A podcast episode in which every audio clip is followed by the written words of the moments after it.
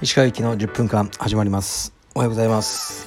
東京は今日もいい天気です。少し肌寒かったですが今日も5時半に起きてえー、っと朝エニタイムフィットネスで700キロカロリーを有酸素でえー、っと消費しながら、えー、ドキュメンタリーですね「エイジ・オブ・サムライ」を見てましたね。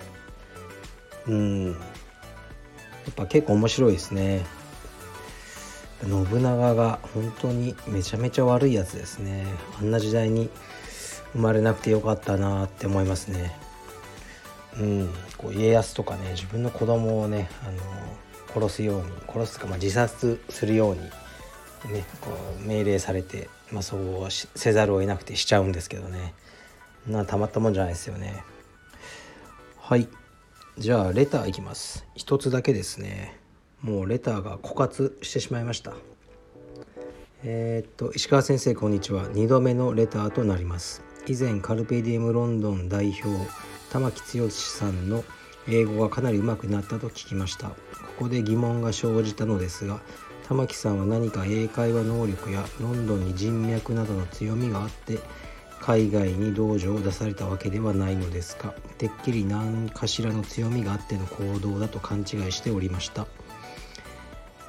もし何もなく海外で一人充実道場を立ち上げたのだと考えると私などでは想像もできない苦労があったかと思います。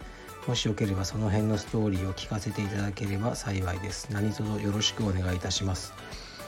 ということですが、まあ、英語上手くなったんですけど行った時からまあまあ喋れましたよ。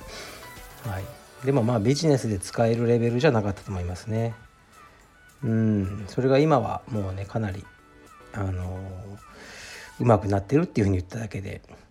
まああいつが何でロンドンに行ったかっていうのは、まあ、ロンドンに出したいっていう人がいたからですよね。だからだから勝手に一人で行けないですよ。そんな法律とかもあの厳しいんでね日本より。そういうビジネスを始める時のでまずビザが取れないじゃないですかでビザはあの楽じゃないですよ企業ビザっていうあの、ね、向こうで起業して何人かを雇うっていうふうにすれば、まあ、向こうの政府も雇用が生まれるわけだから許してくれるわけですよね。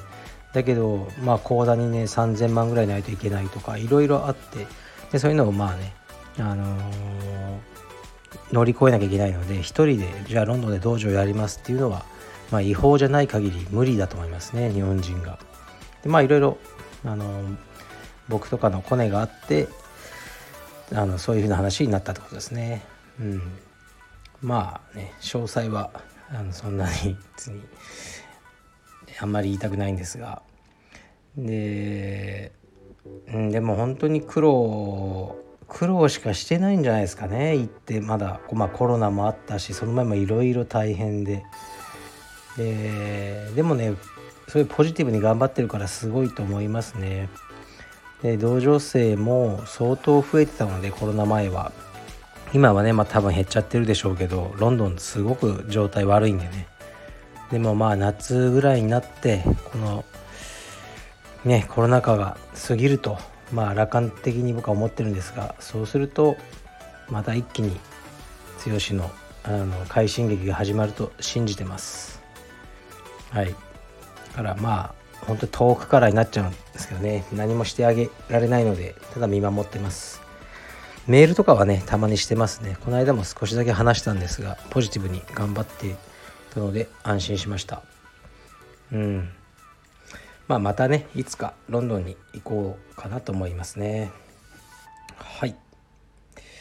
えー、っとそうそう。もうねレターがなくなったから。うん東京はねまたえー、緊急事態宣言が再延長ってことですね。決定したんですよね。2週間ぐらい。マジかって感じなんですけど。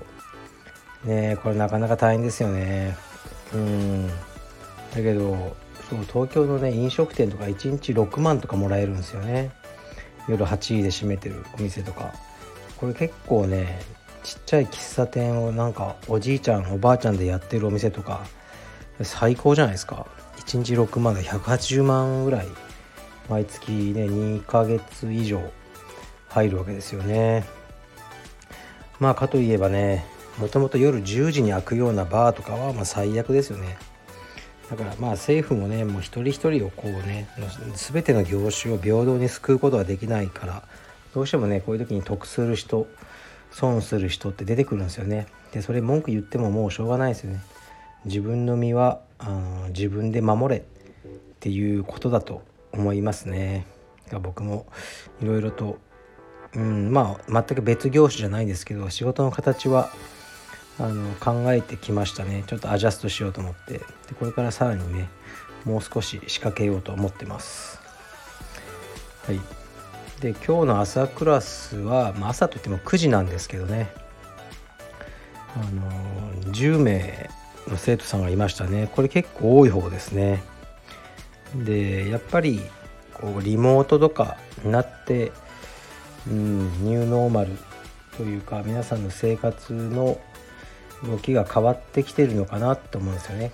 会社に行かなくていい分あの時間の使い方とかが上手い人がさらに評価されるんだろうなって会社に行かなくてリモートは楽だろうとも思わないんですよね。僕なんか家で仕事できないしこうやってオフィスに来ないと絶対できないですね。やっぱ場所っていうのは大事で。でそれにこうなんか雰囲気でみんな盛り上げるのが上手い人とかがもう評価されなくなりますよね。仕事の結果だけ見せろやっていう世界になると思うんですよね。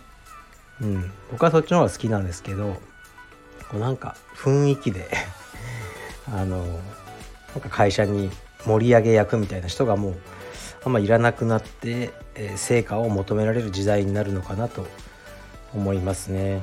いろいろこれから変わってくるんだろうと、あのー、思いますね。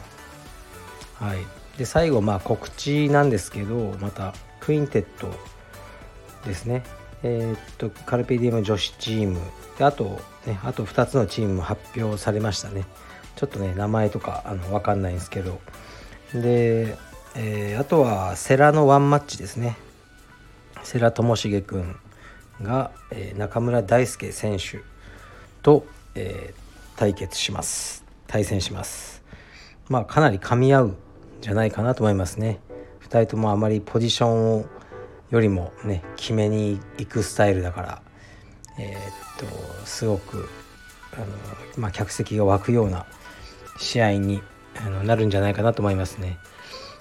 でチケットはもうあの申し込んだ方には近日中にお渡しできると思いますね道場で。でまだ数枚青山にあの一般席だけですけど残ってるので欲しい方は青山のスタッフにお伝えください。ということですね。でそうそう。あのキッズのインスタっていうのをこう始めたんですよね。これでまた仕事が増えたと思ったんですけど。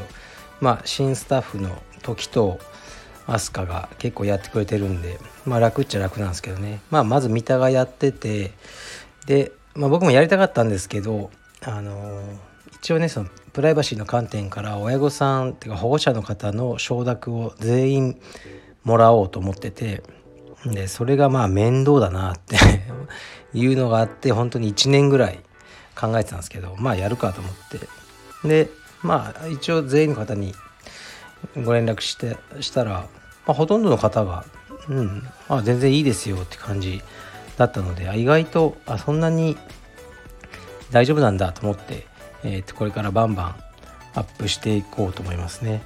でまあそういう話を今日の朝ちょっと別件で話してたあのー、カルペディムホープの白木くんアマゾンに「キッズいいよ」って言ってたらもうさっき見たらもう作ってましたねキッズのインスタアカウント、まあ、そういうとこがさすがですよね。